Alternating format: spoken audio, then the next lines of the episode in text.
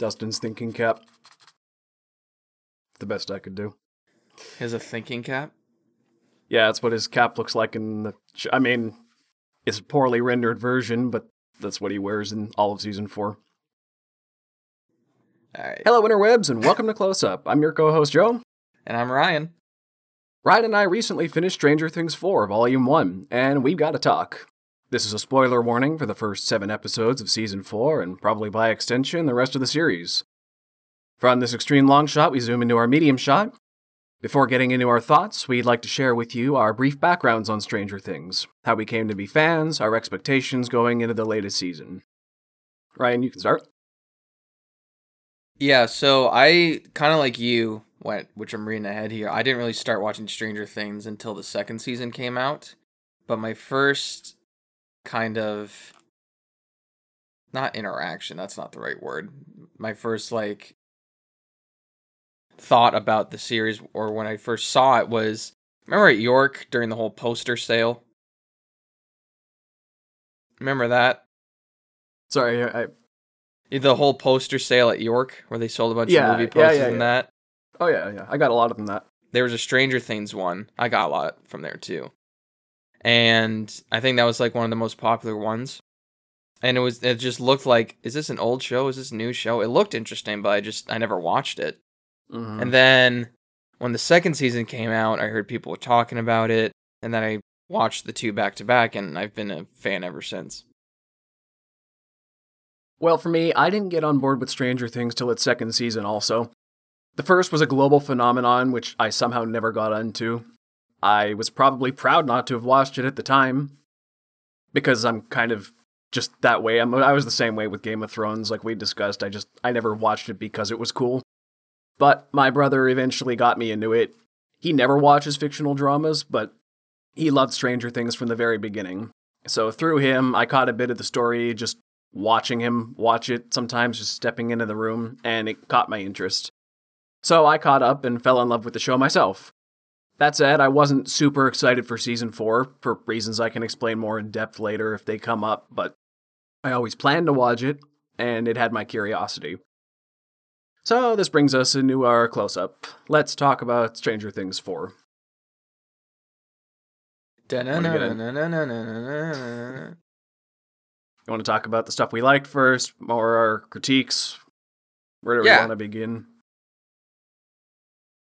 So immediately had my attention because you just see a little you see not only spoilers again, you see the doctor come back in the flashback and you're like, Holy Mhm. crap, what is this? And then he you know, he goes to train a number who cares? Number twelve, number I think it was Two. two. yeah, sure. Goes to train that kid, and then all of a sudden he gets hit by a door, and he gets all confused. He wakes up, all the kids are dead. There's multiple kids, not anymore. He walks to the room and he sees a little CGI Millie Bobby Brown covered in blood. Says, "What have you done?" And then it does the na na na na na na. So That immediately was, was a like, fantastic cold open. "Great cold open." CGI looks pretty good. You know it's CGI. It's a little it uncanny valley just because It's you know it is, uncanny. Yeah. But if I didn't know, in terms of technical, it ago? looks Yeah. good. I was Yeah. talking about with one of my coworkers, and I was like, "What did you think of the CGI Millie Bobby Brown?" She was like, "There was a CGI Millie Bobby Brown." I was like, "Yeah, at the Hmm. beginning when she's younger." It's like, "Oh, I thought they just filmed that like back in, in the days." Like, no, it's not. It's not how it works. hey, that's a testament right there. It is a testament.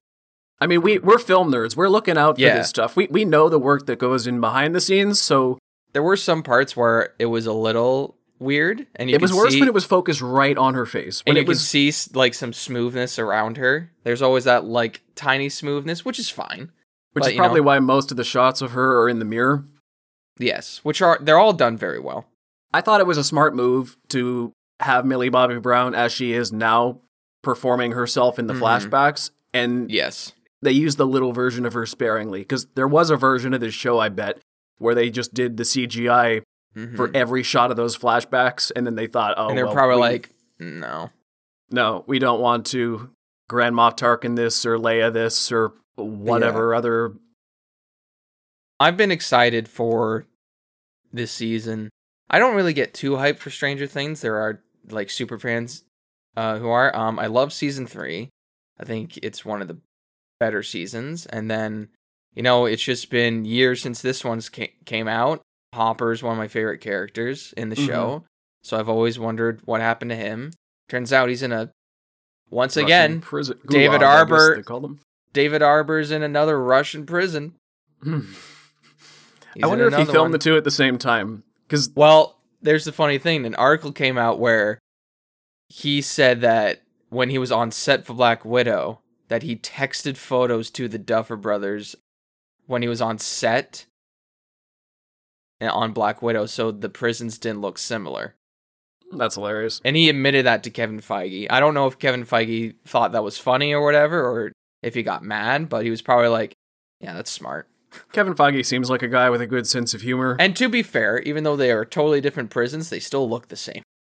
yeah. They look one's darker. Yeah. I wasn't super hyped for season four because, like you said, Stranger Things just is never a show I get really excited about. It's a show I Mhm. love every year it comes out, and then maybe because it takes so long off in between, but I always kind of just forget how much I like it between seasons, if that makes any sense. And then I watch it, oh, more out of obligation. Oh, I watch the rest of it. I'll just hop on for the latest season. And then I love it every year again. Right. So that in my relationship with the show's just funny that way.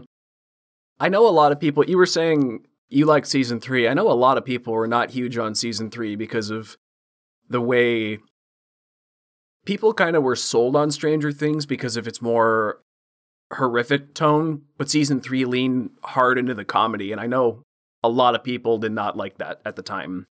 I enjoyed it when when I was watching it Mm. because I thought, okay, well, it's a it's different than before. It's not trying to do the same old thing.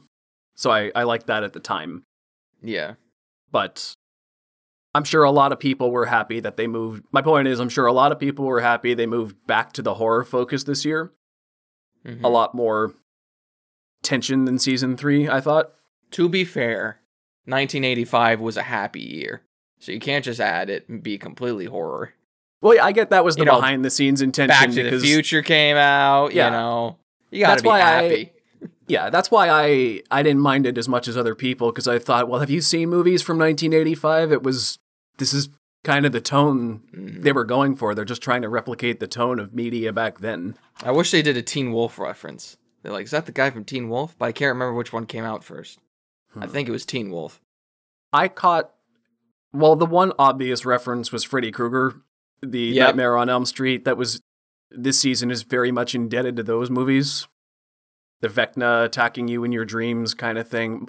The only other one that I caught specifically, which I don't know if a lot of people would notice, or even if this was their intention, but I got some serious Footloose vibes at one point. When I don't remember the guy, the jock. Do you, who was the jock's name? The blonde guy. Oh God, Was it? the guy who's clearly 25 years old. Yeah, that guy. What what was his name? Not dissing the actor whatsoever, but that's just how Hollywood casts. It's like they they'll definitely do like older people who look like seniors in high school, but the guy's clearly built to be like 25. He probably was a senior in high school when Stranger Things 1 came out. Mhm. I can't remember his name. What was his name?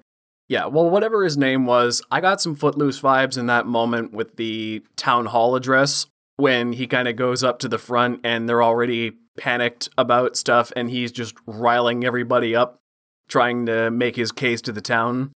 But it was kind of a darker parallel to Footloose where the town was obsessed over something stupid and he's trying to say, yeah, let's not do that. But this time he's he's playing into the town's fears. Yeah. But this guy, like, he makes like three speeches in the whole volume one. I'm just like, oh my god, shut up. I thought he was pretty charismatic personally. Like he was charismatic, was but there's invested. just like Jason, Jason Carver. Jason. I thought it was But there was a- Jason, yeah. There was a part of me that was just like, oh my god, go away. Like from just from a character aspect, not like a like I was annoyed with Yeah, how they were doing it because like obviously he's doing it, but and I guess it's meant for me to to not like him. But yeah, Yeah. other than that. But did you catch the the biggest Freddy Krueger Easter egg? Probably not. I've never seen those movies to be honest. Well, do you know who Victor Creel is? Now I do. That's Freddy Krueger. Oh, Victor It's Grill? this yeah, it's the same actor. oh, really? The guy in the prison. It's the Uh, same what's his actor. name? Was it Robert Ro- Eng- Englund? Robert Englund. Robert England. Englund. Oh, really? Great reference, yeah. Oh, that's really cool. But yeah, That makes me appreciate it even more now. but yeah, I, I would say this season I think it's the scariest season that they've had, to be honest. And maybe that's just because my maybe it's just because my nostalgia when I re uh, because I rewatched all of them, You got it fresher than I do, so and maybe because this one is so new that this has felt like the stakes are higher than they've ever been because in the first season it was just like a demogorgon it's like it's a monster which was very then- threatening at the time, but it's more about figuring out what this is all about. yeah. Yeah. and then the second And they're also one, younger, more inexperienced too, so yeah and the second so and third one it's like it's the mind flayer and there might mind flayer might come back in season four they hinted at that a bit with dustin's theory but if that's the case then that's kind of silly because i feel like vecna should be the main bad guy you know what i'm saying Now, Dustin had that theory that the Mind Flayer is the top bad guy and Vecna is his five star general, like he said, but that was just Dustin's theory. We really Yeah. don't know what Don't the know power anything. dynamic is in the Upside Down. because when you So- first see we're jumping ahead a lot but when you first see vecna go to the upside down it's completely different from what it is Mm-hmm. It's like it's all lightning, it's all storms. So, uh, like my theory is that he created the upside down in his own image because he mm-hmm. because well, I'll explain it later. But like, Yeah. because he he has a good image of Hawkins. So that's my theory. So Well, see that that would make some sense because if the upside down pretty much only exists in Hawkins and it's a it's got all the same buildings and everything Mhm. in Hawkins, but it didn't look like that when he got there. It's very possible that it was his mind that somehow influenced the architecture of this place, specifically with his house where he stays. But right. now I was wondering if maybe Eleven created the Upside Down because up to this point, besides the Russians using technology, she's the only one who was able to access gates to it. Besides people from the Upside Down. Mhm. And when she sent Vecna there, well, we don't know if it already existed or if she just tapped into it. But Eleven, I think, is the only one we've seen be able to access this just on her own. So I don't Mhm. know if her power is so great she could just manifest this place. And these creatures from the upside down seem drawn to her specifically, or at least these kids with mental powers in Hawkins.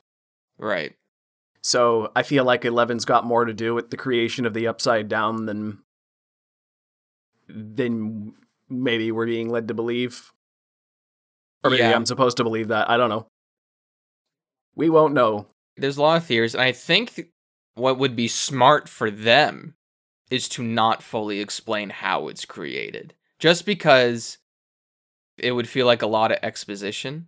Or Yeah. maybe just be like maybe Vecna does a speech where he's like, I created that I created this all or whatever, blah blah blah. Like I can't like I'm not I'm not a professional writer, so Yeah. like, you know I haven't Although had time would to say think that's- about it. That's kind of the problem getting into season five, though, is we've gone four whole years without knowing the origins of the Upside Down, and that mystery has been a strength. I agree with you. But getting into season five, where else do you five. really? Hmm? The hell's season five? What's season five? Coming up, going forward. I mean, from here, Oh, going forward from it's season here- four, what, part like, two, we Joe. No, I'm not talking about season four, part two. I'm talking about well, season four, part two, and season five beyond that. I'm No, pretty I sure think- this is it. I heard season five was it. Really? They're making one more, and season five is it, is what I heard. But Maybe they changed their mind after I last heard. So go Yeah. ahead. Sorry. my point was we've kind of been peeling back the mystery of the upside down every single season. So if season 5 or even season 4 part 2 is really it, I kind of feel like they need to explain it if only just so they have something more to talk about to keep the mystery going right till the very end because if you're going to end it anyway, you may as well give us all the answers before it goes out. Yeah. Although I agree with you, I would like the mystery to maintain pretty much right as long as they can go. Right. Yeah. What's your research say? it says you're right. It says there's five seasons. I remember them first saying that they only wanted four, but I Mhm. guess with COVID and everything, and maybe they just thought of another another story to tell afterwards, which is weird because this feels like a finale. It That's what- does. to, to me, it, it feels like, a it's all coming together. Which a lot of people thought season three felt like a finale, like a little bit. But also, I was like, no, there's still some stuff to brush up, but depends what happens here. That's one great thing about Stranger Things is every season feels self-contained enough that it could be it. We've never been left on a cliffhanger so bad that it would suck if the show got canceled. We've Yeah. always gotten closure every year, For which I respect. Yeah. But how do you uh I'm just going through your list here. How do you feel about the uh new characters? Love them. hmm I thought it was they're very well written in the way that if I was just watching season 4 for the first time, I probably would have just thought some of these guys have been around since the very beginning. Like Eddie, Argyle, Jason, Chrissy. I liked them all for the most part or disliked them as much as I'm supposed to in the case of Jason. But they're just written to be mm, Yeah, it's like I was saying. I just like how Yeah. Like characters of yeah. the time. Yeah. Yeah, they just feel like they could have been part of the show the whole time. hmm They just they blend in very well with the other cast. I loved Eddie in the first episode. I loved Mhm. him. And then he was just kind of thrown away for the rest of the season up until the last few episodes. Um, I understand why because of how because he's you know a suspect in the murder of Chrissy. Spoiler Yep. alert. Which I feel bad for Chrissy. You know, Oh, she yeah. doesn't get enough screen time. Has a They made her pretty horrific, horrific death. I literally the most I haven't One. I haven't clutched at, at like at myself in a long time. Maybe because I don't watch horror movies, but that I was like I was literally screaming, "Oh my god!" watching that. Like it had diminishing returns, I think, for the rest of the season. Every time somebody else died like that, I thought, okay, well, I've I've seen this before. I can handle it a little bit better. But that first time, that first time, the For first time me, they were all was- horrific every single time because it's just it's just the bone snapping and Yeah. then the the eyes, eyes- turning in. The Oh, eyes squishing in the and blood. when I thought they out. were going to do it to Max, I was pissed. I was pissed if they were about to kill off Max, and they didn't. Thank God. Although I will say the arguably the best episode this year is that whole episode where she's thinking about, oh, I've only got 24 hours to live. What am I going Episode to do four, with this yeah. time? Yeah, that's might be my favorite one. Either that or the last couple. It's my favorite episode of the show. I would say it's definitely high ranking for me for sure. because for me that was just so tense, and you really didn't you know. because you Yeah. really didn't know, and obviously like most shows are like, oh, you don't kill off, you know, one of your main characters. But ever since I'm, I come from watching Game of Thrones, so we, re- I really don't know. I don't trust anybody. I don't trust anybody's Yeah. lives are safe. I thought Chrissy Yeah. was gonna make it. Look how dumb I am. She was gone by episode one or two. I don't remember. But yeah, I one. really liked Eddie. This show, I've never played D and D, but this show makes me want to learn. I play D and D every week. I'm actually going with my gang tomorrow to play D and I will say the thing about D and D is the stigma is real. What they presented in the show about, uh, I think they called it the Satanic Panic of the 1980s. hmm That's real. Yeah, it started in the that. 19. The game started in the 1970s, but by the 80s, it was people did think it was this occult thing, this this cultish group that turns people into killers and stuff. Literally, I got the same reaction from my dad and my grandmother when I started playing D&D within the last few months. I said, "Oh yeah, I'm going with my friends to play D&D." Oh, isn't that that game that turns people into killers? No, Dad, I already am.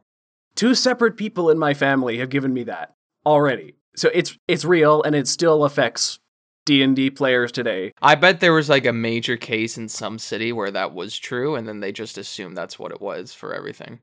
And it probably wasn't even true. It was probably somebody killed somebody and they also happened to be D&D. So Yeah. whatever the media doing what the media does, they make correlations. hmm D and D equals evil when it's just it's it's a When really it's Correlation, not a about causation. defeating evil. real exactly. And sometimes you lose, and that sucks. the evil characters are better for one shots anyway. What stopped me from playing D&D is just there's a lot of work. Why can't I Oh, yeah. just be why can't I've made a joke to my friends who've played D&D was where it's like can I just be Superman if I can create anything? And it was like, Yes. yeah, but can you have a flaw? I was like, okay, I'll be Superman, but I'm afraid of confrontation. that was that was my That's great. character. That sounds like a great character. And I think if I rolled a 20, it was an instant kill. That was Twenty was is my- usually always my idea. Yeah. yeah, yeah. That's you really should play if you can get some people together. It's a great game, and yeah, it is. It is some work, but the thing is, you want to put in the work because yeah. it's all about you. It's your fantasy land, your character that you made from scratch to play No, out as you will with with the voices and everything. You can go as hard or as soft on it as you want. Mhm. But I I think it's a great time. Yeah, it looks fun. All right, what else do we have to talk about? Uh, do you want to talk about? Well, I guess we can go more in depth on the characters now. Yeah. what every what everybody's doing. I like Eddie. I liked Chrissy. I like Jason to an extent. I understand his motives. I understand he's angry. His girl, like his love of his life, his high school sweetheart, gets horrifically murdered. Not just horrifically murdered, but also slandered in the public eye because everyone thought she was. Mm-hmm. She's well, a I mean, she dealer. was she was going to Eddie for drugs, but you know he knew her better. This was not how she was Mhm. before, but this is how everyone thinks she always was now. So he's looking after her reputation now that she's Right. dead, and also he's just seeing red. He doesn't. Yeah. I mean, he doesn't. So he doesn't know about the upside down. So in his mind, this is the only logical yeah. conclusion. It's probably his first ever girlfriend, right? So he and he's he seems like a very well, he's a good looking dude. He might have had other girlfriends, but this He's is probably like basketball team. the one, don't and he sucks. He can't make a shot. but yeah, so I understand his motives. I just, you know, it's just that classic like jock trope, I guess, where everyone else is a freak and I'm the cool guy. So, but it's it's done, even though it's kind of a cliche at this point, it's still done well. Argyle being Yeah. a pothead, I don't care. I don't care about Argyle. I when he was introduced to the show, I was like, okay, sure. he's okay. He's- comic relief. He's all right. He's It funny at some points, but it's just like, do we really need a new character? What bothered me about Argyle was more about him is that he turned Jonathan into a pothead and Oh. Jonathan was just high the whole half of the first of this season and he just did not feel like Jonathan until he kind of got his crap together at the end when he yeah, started Jonathan kind of sucks in this season. this year. Yeah. He really took a downgrade. Why I'm like, you know so what? Mean to Nancy. I like Jonathan and Nancy together and now I'm like, get back together with Steve. Jonathan's a loser now. They're dating in real life. Did you know that? Nancy and Steve? Nancy and Jonathan. Oh, that's okay. two actors. I was Hmm. listening to a like a commentary track, or like like highlights. It's called pretty much it, and they made someone made a joke where it's like, "Do you think casting directors get like a bonus check when actors get together in real life?" Yeah. That'd It be happens a lot. hilarious. It happens a lot. But yeah, I have said this since season two. I hate Mike. Mike is a Wow. little selfish bastard. And I understand he's in love with El. But like, my God, it's almost every season he's like, why are you doing this? Like, you can't do that. And even an episode in, in season four where El stands up for herself, he's like, what did you do? Fucking did the right thing. That's what she did.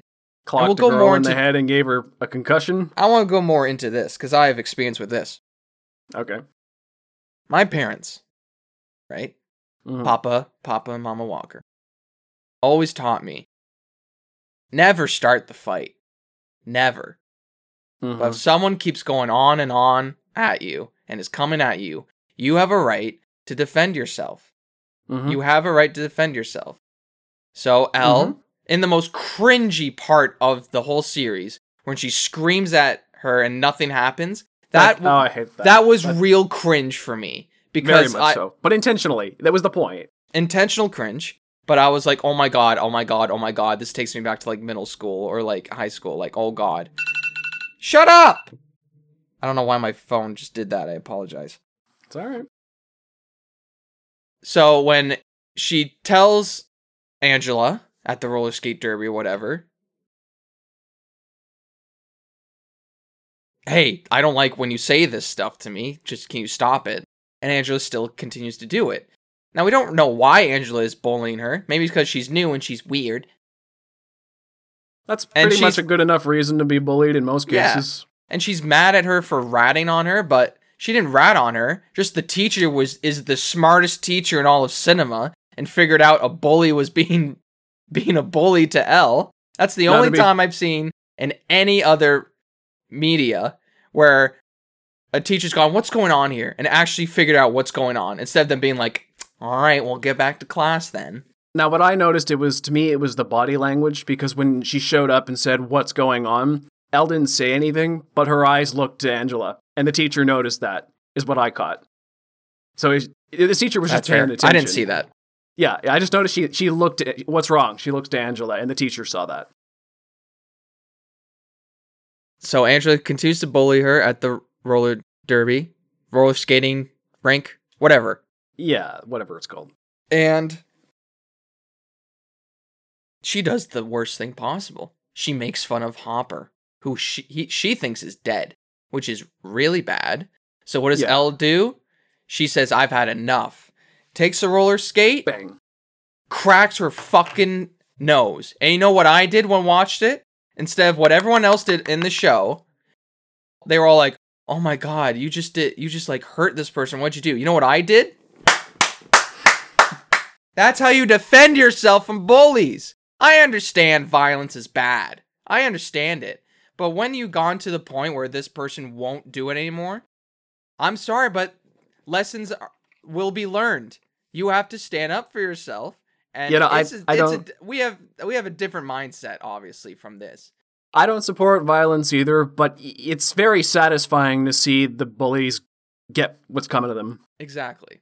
So, Like if you you've been warned multiple times. If she had her powers, she'd be dead at this point. So a crack in the nose is fine. And the fact Yeah. that she goes to juvie for it, that's wild. Instead of it just being like maybe it's because it was off school property and it was like out in Well- public and it's a horrific I think it's like, also because it's a little. It's also because, in my head at least, it's not like if it was a mutual fight. You know, if it was, you know, if Mm. they were fist fighting and she happened to get hurt, that's well, they're kind of both at fault there, and the cops would probably say, okay, well, they were both fighting. But Angela was pretty much just hurling verbal abuse at her, and she was walking away, and then El just comes and cracks her over the head. And most people there are on the side of Angela, so they're not going to say Angela provoked anything. So just to everybody else in that room, El looks like the aggressor because she couldn't, you know, sticks and stones may break my bones, but yes. roller skates could never hurt me except when they crack them. I am very happy with the reaction to that scene is mostly I haven't seen anybody say that that was a bad choice, but it, most of it is just like yes, El did the right thing there with cracking the bully's nose in cuz she she honestly did do everything. She was like I need you to stop doing this. Like how the teachers tell you to do in school was like, "Hey, maybe sit down and have a chat, maybe have a coffee and then everything will work out when it doesn't. It doesn't work out. And sometimes the only thing that can be answered with is fist and blood. That is what you do on the streets, Joe. I'm sorry, but reason is reasonable Yeah. thoughts aren't happening on the streets in yeah. Kingston. Yeah, I just like I said, you know, well, while you were saying this is kind of how you were raised. I I come from uh, a martial arts background, and I was taught to defend myself. And one thing my teacher always said was, if you if you end up fighting, you've already lost. So that's just that's the mindset I always have. Is Not You if you win the fight. well, Not if you win the It's- fight. it's the moral argument. yeah, yeah, yeah. you talk it down first. You it, fighting's only the absolute last resort, and well, it wasn't even really a fight; it was just assault on El's part. So personally, I do, I would not have handled it that way, but I'm not, I'm not angry at El for it. I totally because I see where she's Mhm. coming from. I don't, I don't support it, but I get it. I support it 100%. Is the thing. Yeah, I I'm not angry at her for it. oh, But man. I mean, she's not very well socialized. I honestly She's- don't think I honestly don't think she's at fault, and that's just me. I also think it's. No, I well, I shouldn't use that argument. That would get too dark, too real. Can't do that. Oh no. I'll tell you later. Alrighty. But for anyone, just just take a good guess what I'm talking about. Maybe if if you're listening. There's so much mystery with this. Yeah. man. Yeah, I, d- I just don't know if I should get into it because it would be Do it. Do it, and if you don't like it, then cut it. fine. I'll I'll say it. That argument is kind of the same argument as usually. We're cutting this. We are cutting this segment. Yeah, I am not. That is not what I said. I know not- that's not what can- you said. and I you know can put- what You can put I- this part in with me freaking out. That is not I- what I meant. I know You that's not it. what you said. I'm just saying that's that's the conclusion to your line of reasoning. No. I'll cut it. I'll cut it. Accept our reactions, and you can guess what I said. That is so funny though. you sound like you sounded like a politician, or you sounded like one of the one of the teachers in my old school. That was brilliant. Oh, that was funny. Okay. So El was kind of justified. 100%. Millie Bobby Brown is still this show's MVP, I say. She outacts most of the mm-hmm. adults on this show and has since she was little. Which is insane. Absolutely insane. I don't know how from like even a young age she was able to do all that. She really is. And And she's only 18, which is when like some actors just start to like hone their craft. yeah. She's been doing it since she was little, and she deserves to be a huge star someday. I mean, she already is, but I hope she has a very long career. It's gonna be crazy to see like in 10 years when she's like 28. It's gonna be like, oh Yeah. my god, that's She'll probably win Oscars before she's 30. I could see it depending on the role. Once she finishes Stranger Things, she'll probably she- branch out to a lot of. I know the cast has won an Emmy, but I don't know if she has. Which Mhm. is uh, maybe it's because it's like a thing where she was too young or something. I don't know. Which is No, I don't- ridiculous. I don't think there's age limits on those kind of things. It's just Oh, child actors just don't usually. When did it come out? 2016? That would Yeah. be around. Yeah, I don't know what other show at the time. I would have to do some like deep dive. I mean, Game of Thrones was out, but and they were winning Emmys left, right, and center. So, but yeah, Yeah. she kills it. So, oh yeah, one going back to Mike now. I will say I'm not I don't really like well, I do I do like this storyline, but or wait, we should save those for criticisms maybe. Mm-hmm. Or maybe just, just I'm just going to get into Oh yeah, bit. I'll just get into this. But the thing I don't like about the Mike Argyle and Jonathan storyline is that it kind of feels dead-ended right now. Everyone in Hawkins is doing something important and then they kind of just they're kind of just on a road trip. They go to see Susie, which is nice. You know, they it- should bring Susie. Why aren't they bringing Sure. Susie? it's fun enough, but it kind of just feels like okay, their whole job is to warn the government about that El's in danger, which kind of feels inconsequential because the kids in Hawkins are actually actively doing stuff, and Mike's big thing is, oh yeah, and Will too. Mike, Will, Jonathan, and Argyle, their whole thing is just we're gonna warn the government to do something, Right. which kind of feels like it's a step removed, so it just feels less impactful for me as a viewer because I just feel like, well, they're kind of doing the domino effect. They're trying to make other people do a thing, which is important, right. but they kind of just feel like second fiddle. Uh, we Yeah, only got a minute left here, Okay. We'll just so whatever you're gonna come say, back. we'll just okay. Okay, I'll I'll uh, but yeah, it just feels like out of all the storylines that's happening on the show, there's like five or like four and a half.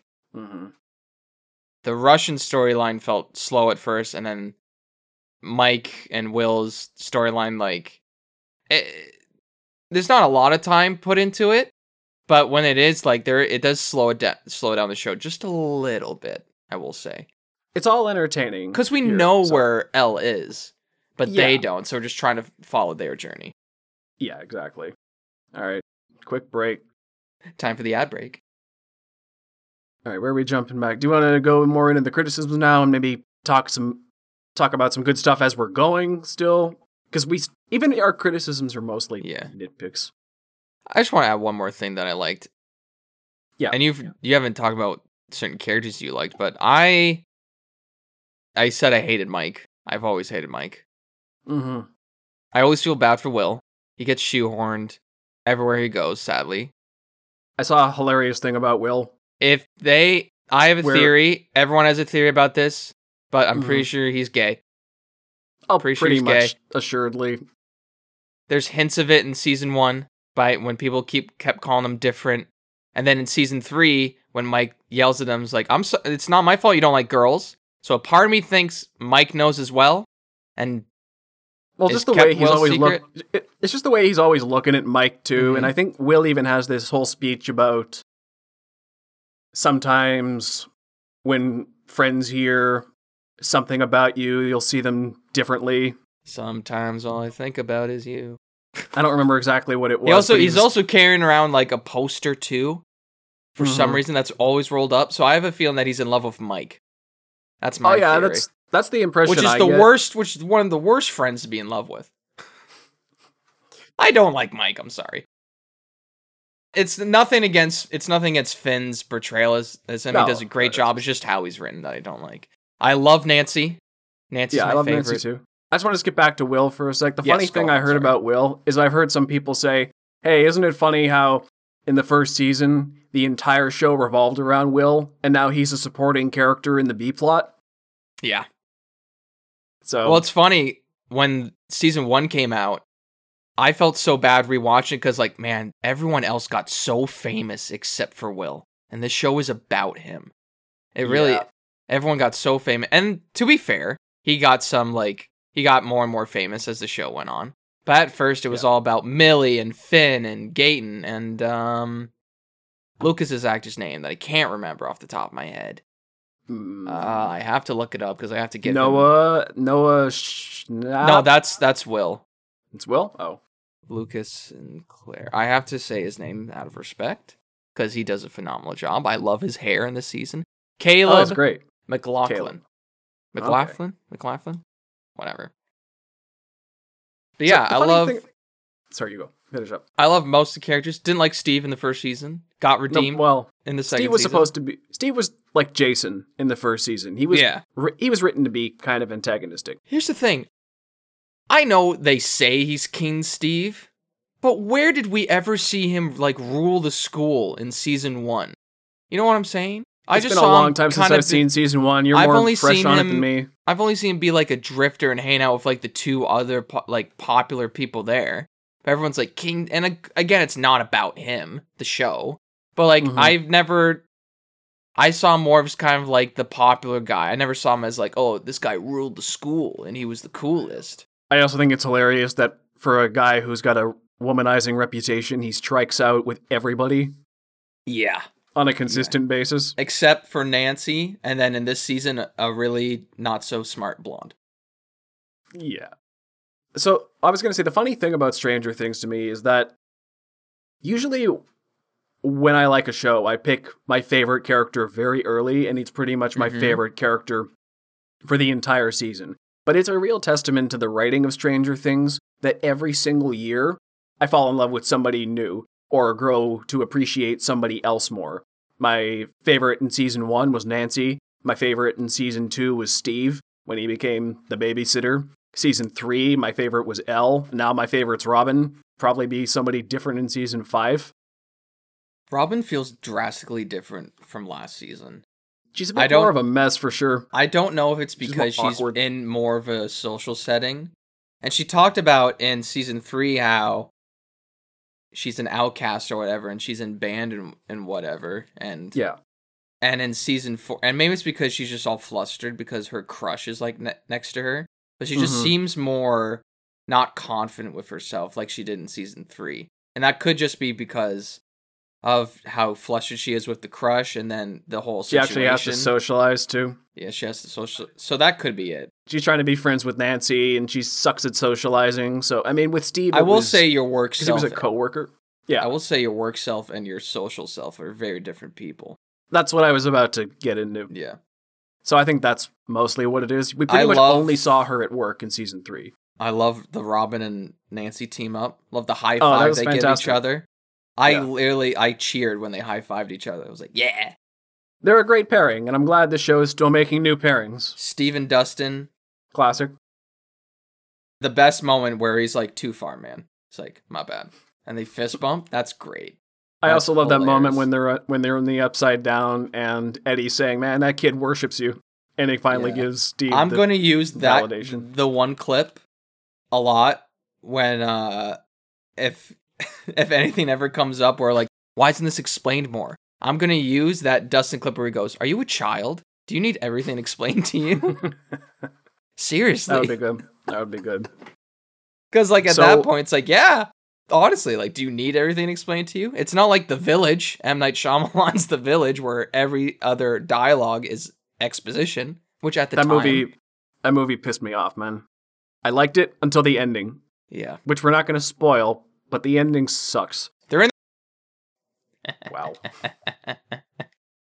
Got him. Anyway, Ouch. So, what do you think of the teen drama this season that has nothing to do with the stuff between Teen Mike and drama. Al, the romance between Mike and Oh, Al, like Lucas, the try- clicks? Lucas trying to fit in with the jocks, the the love story, like, the love triangle between Jonathan, Here's Nancy. Steve, that kind of stuff. Just the regular teen drama stuff. It's good. It's not as strong as it has been in past seasons because it's not the focus, but it's still good. Yeah. I identify with Lucas a little bit Mm-hmm. because there was that kind of push and pull between did I want to pursue acting in high school or did I want to do sports? And I did Mm-hmm. both and i was trying to hide both from each world like a little bit not in the sense not in the That sense a- where my high school was like Yeah. very clicky like in in my grade whatsoever there wasn't really anyone who was like the most popular or, like there were popular people but there wasn't yeah. anybody where there was cliques but just a part of me kind of felt like i had to keep the two worlds separate which i don't know why The funniest I thing do- about my high school in that way is that pretty much all the popular kids and and a lot of the jocks also took drama. oh nice So so I was kind of friends with all like I didn't hang out with the popular crowd more by choice than anything because I just didn't like a ton of them, mm-hmm. but a lot of them were decent people, and I like the ones in drama mostly.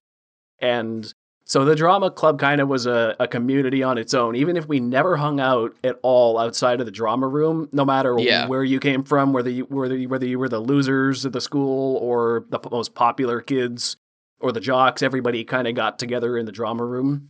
Mhm. So that's why I always liked drama in high school.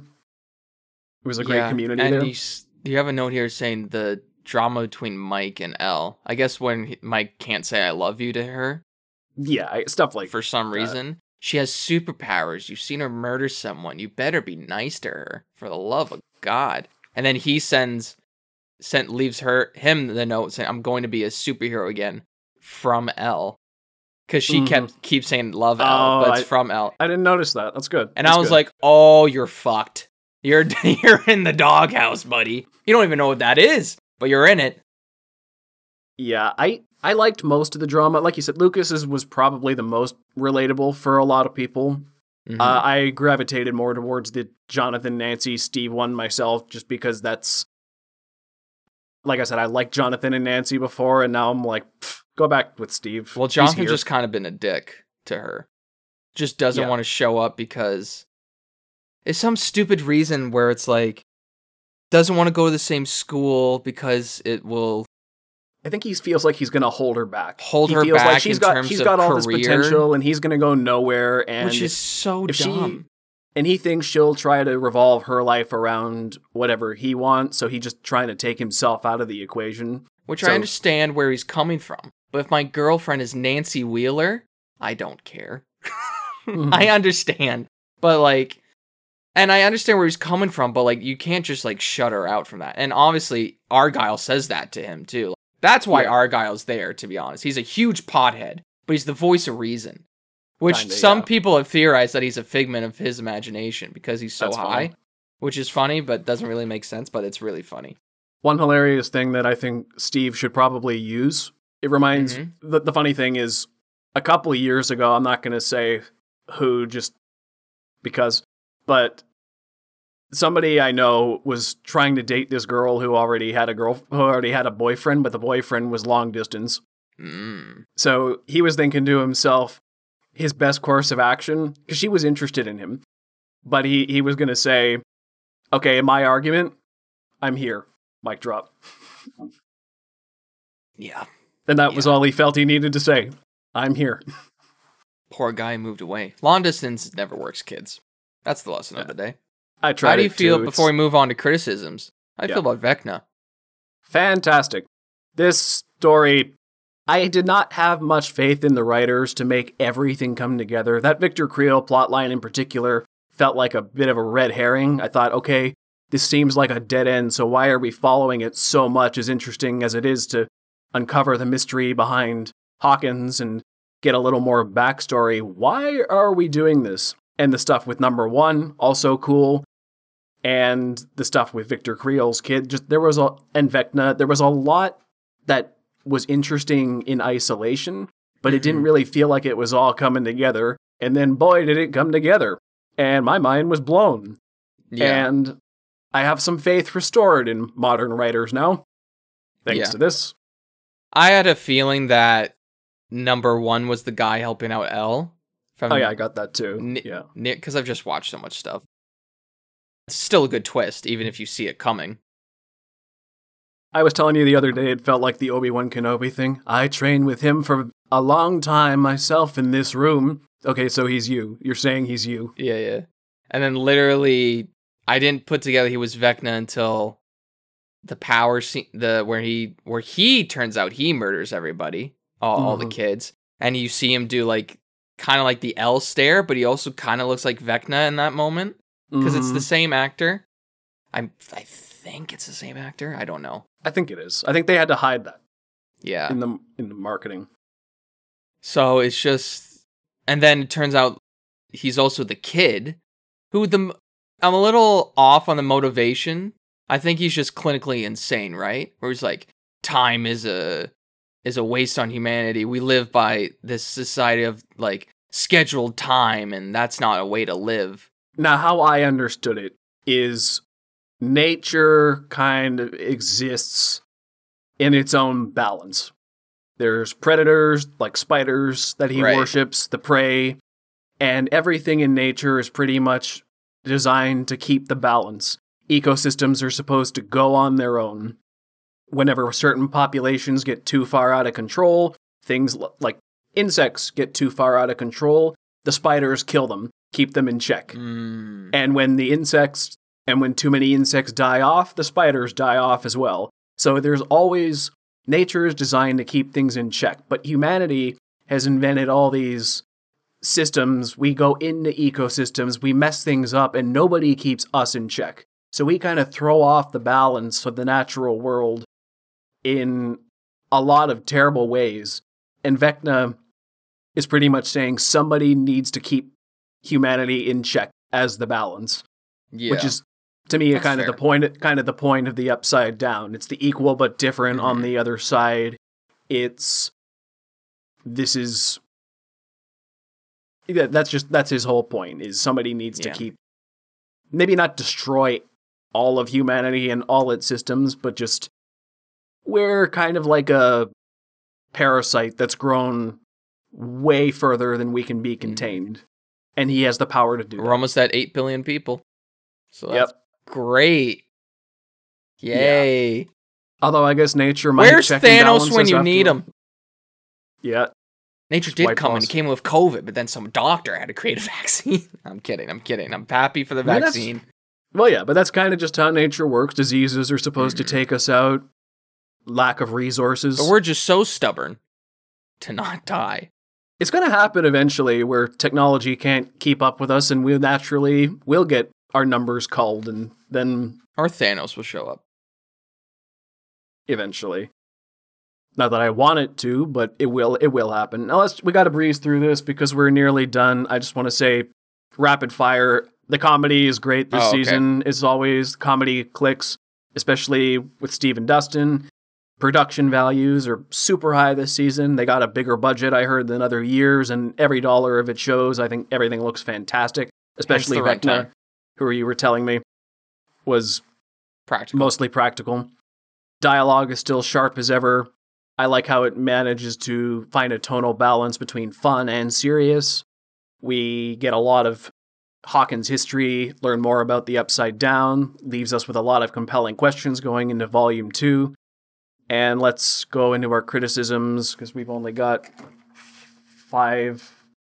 Ooh. Nah, we got five minutes left before we should wrap up.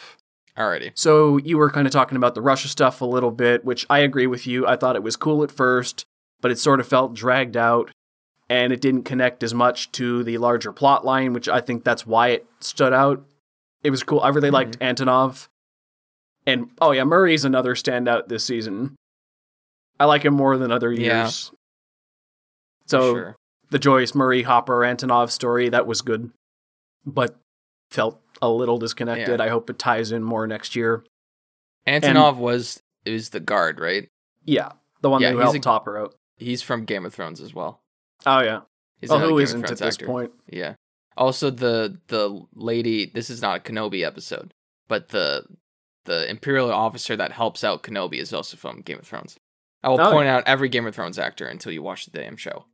I, I'll start it eventually. so another criticism of mine: there were multiple moments this season where I thought that's cool, but they definitely should have died. The one in particular I think of is I think they were both in the same episode actually.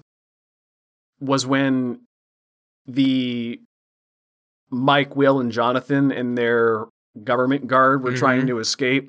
Mm-hmm. and these guys are just these government guys are just coming in machine gunning the house and i thought how did none of them but the one government guy get hit that was one thing and then the other one was when hopper is escaping on his jet ski and the russians are machine gunning him like not one hit him in the back not Yeah. one shot hit him there were just multiple moments like that where people should have died or at least been hurt and nothing At least hit a little bit, but yeah.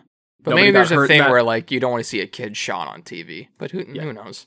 it's stranger things you you were just talking about the what- grotesque the Yeah. bones snapping and Yeah, it was still a what the fuck moment when the army comes into that house. Yeah. So oh, yeah. That it was, was- it was a great surprise. I Yeah. just thought my suspension of disbelief kind of got a little bit Poor guy just wanted to order a pizza. Yeah. Oh, pizza's here. Bang. Felt like a Tarantino kind of thing, nearly even something like Yeah, he might do. randomly shocking, but like also like fits in the realm. Oh, we didn't Yeah. talk about the army guy too, which I, that feels like a little forced. Like the army's trying to hunt El to. It just feels like Which it's another unneeded conflict just to like add more stakes to the show. But I understand why they're doing it. I, I get because she is kind of a. It's kind of like going back to Marvel, you know, Thunderbolt Ross. Well, you what do you mean you're telling me you lost? If I lost a couple of warheads, I'd be in trouble. Kind of like the Civil War argument. So El's kind of the same thing. She's this super weapon pretty well that the government lost control of. So it makes perfect sense they'd want her back Yeah. or to rein her in. Another thing I thought, a few of the monologues go on a bit too long for my tastes. The writing was really good, but it kind of lost momentum for me in multiple moments. There were a few times where I thought, okay, okay, I get I get it. I get it. And even though they were some of them like one example is the the Dear Billy monologue and the other one when Robin was making her plea to the psychiatrist to let them see Victor Creel. Really good writing, but both just went on a little too long for me. Those are just two examples off the top of my head, but there were more that kind of took me out after a while. I disagree. I love Dear Billy. I love that whole episode. I love Billy comes back to make a cameo. Oh Cameo. yeah, that was great too. The Robin Flea one, it did went a, a little long. I felt like, oh my god, take a breath. Yeah. But I love the dear the dear Billy letter. Well, because unlike the Dear Billy one, the Robin plea was less emotional. hmm It felt it probably we weren't as invested in that, so we felt like Robin plea was just more like this is why society sucks, Yeah. She's more on a soapbox at that point. which, Which- is good. Still well written. I love Nancy's reaction to it. Is just like, where have you Where'd been? this come from? yeah. where did you? Where have you been? I needed this like an hour ago. yeah. All right. So unless you have Yeah. more to say, I'm excited for volume two. I thought it was the end. I guess it's not. I heard both of them episodes are at least two hours, which is crazy to think about. oh yeah, that's And another thing. I'm not. if there's a huge fan season of the- five, what the fuck's gonna happen after this? that's what I've been saying every year for this show, though. God, I have no idea. Maybe there's a Literally every year, I don't. Maybe every year, I don't know what they're gonna do next because it feels like Mhm. they've already done everything they can do. So, But yeah, but they I'm manage to surprise me every year. I swear to God, if Hopper and and Joyce and Murray don't get back to the states before the end of the season, I will cry. I need a Hopper and El reunion now. I need it. Yeah, they haven't been together for a couple years nearly. And did El? Well, we haven't seen it on screen, but she's seen all her flashbacks, so I assume she has all her powers by now. I would assume. It ended on a cliffhanger where Nancy is being cursed or whatever, or she's the next target for Vecna. right, And which I I, have a- was cool. I have a theory. It doesn't make sense, but what's going to save her, the music wise, is Steve's rendition of the song from oh god, that Tom Cruise movie. Uh, Brr. taking this by myself. All time rock and roll. That song, oh, risky business. risky business. That song, because he sings that to her in in season one. So that'd be that'd be like a little fan servicey, but I think that'd be like a nice touch. hmm And to me, I see that they're trying to set up them getting back together, but also it just felt like a little awkward moments of there was this like passionate thing between them, but also during season two, not really with Nancy, because Nancy was more so like because Jonathan disappeared because Will came back and had to talk to him more. Yeah, yeah, So Nancy was like, "Well, here's the second best option." yeah. but I guess just old flames, you know, meeting together again. I also feel like to me the reason I'm kind of on that ship train again is because back in season one and two, Steve was a real. Steve was a piece of work back then. I don't think he deserved her back then, but he's done a lot of character growth the last few years. I think they're more on equal footing nowadays. Yeah, So, that's I- fair. I wouldn't hate it yeah. if they get back together, but I, I swear to God, if they kill off Nancy, I swear to I- God, I hope not.